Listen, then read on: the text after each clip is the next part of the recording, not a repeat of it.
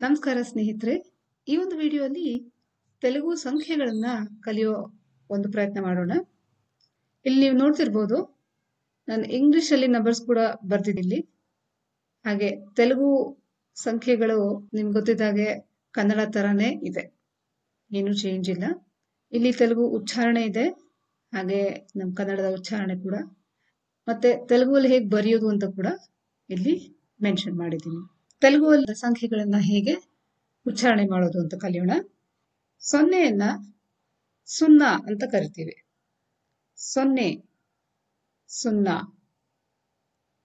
ಒಂದು ఒకటి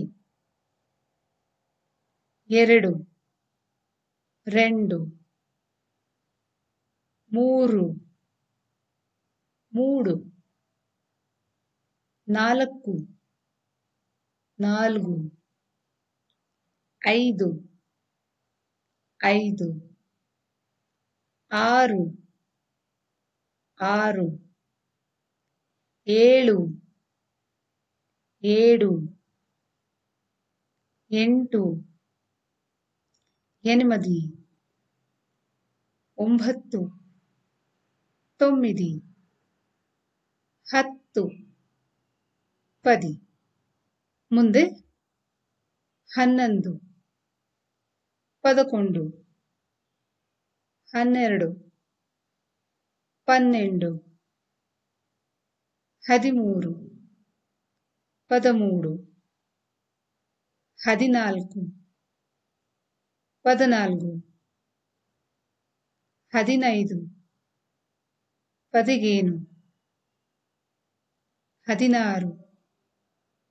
పదహారు ಹದಿನೇಳು పదిహేడు ಹದಿನೆಂಟು పద్దెనిమిది ಹತ್ತೊಂಬತ್ತು పంతొమ్మిది ఇప్పత్తు ఇరవై ఇప్పత్తొందు ఇరవై ఒకటి ఇప్పత్తెరడు ఇరవై రెండు ఇప్పత్మూరు ఇరవై మూడు ఇప్పత్నాలుగు ఇరవై నాలుగు ఇప్పత్తైదు ఇరవై ఐదు ఇప్పత్తారు ఇరవై ఆరు ఇప్పత్తేడు ఇరవై ఏడు ఇప్పತ್ತೆಂಟು ఇరవై ఎనిమిది ఇప్పత్తొంబత్తు ఇరవై తొమ్మిది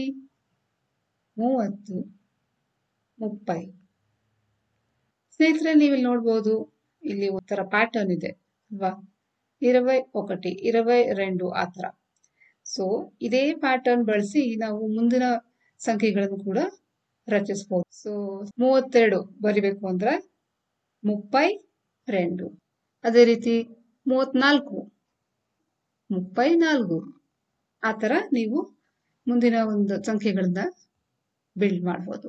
ಮುಂದೆ ನಲವತ್ತು, ನಲಭೈ, ಐವತ್ತು, ಯಾಭೈ, ಅರವತ್ತು, ಅರವೈ, ಎಪ್ಪತ್ತು, ಡೆಬ್ಬೈ, ಎಂಬತ್ತು, ಎನಭೈ, ತೊಂಬತ್ತು, ತೊಂಬೈ, ನೂರು ವಂಡ ನೂರನ ನಾವು ನೂರು ಅಂತಲೂ ಕರಿತೀವಿ. ಕೆಲವೊಮ್ಮೆ ತೆಲುಗುಲ್ಲಿ.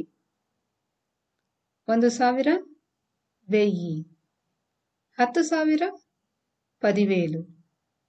ಒಂದು ಲಕ್ಷ ಒಕ ಲಕ್ಷ ಸೊ ಸ್ನೇಹಿತರೆ, ಸೊನ್ನೆಯಿಂದ ಒಂದು ಲಕ್ಷದವರೆಗಿನ ಎಲ್ಲ ಅಕ್ಷರಗಳನ್ನು ನಿಮಗೆ ತೆಲುಗುವಲ್ಲಿ ಹೇಳೋಕೆ ಬರುತ್ತೆ ಅಂತ ಭಾವಿಸ್ತೀನಿ.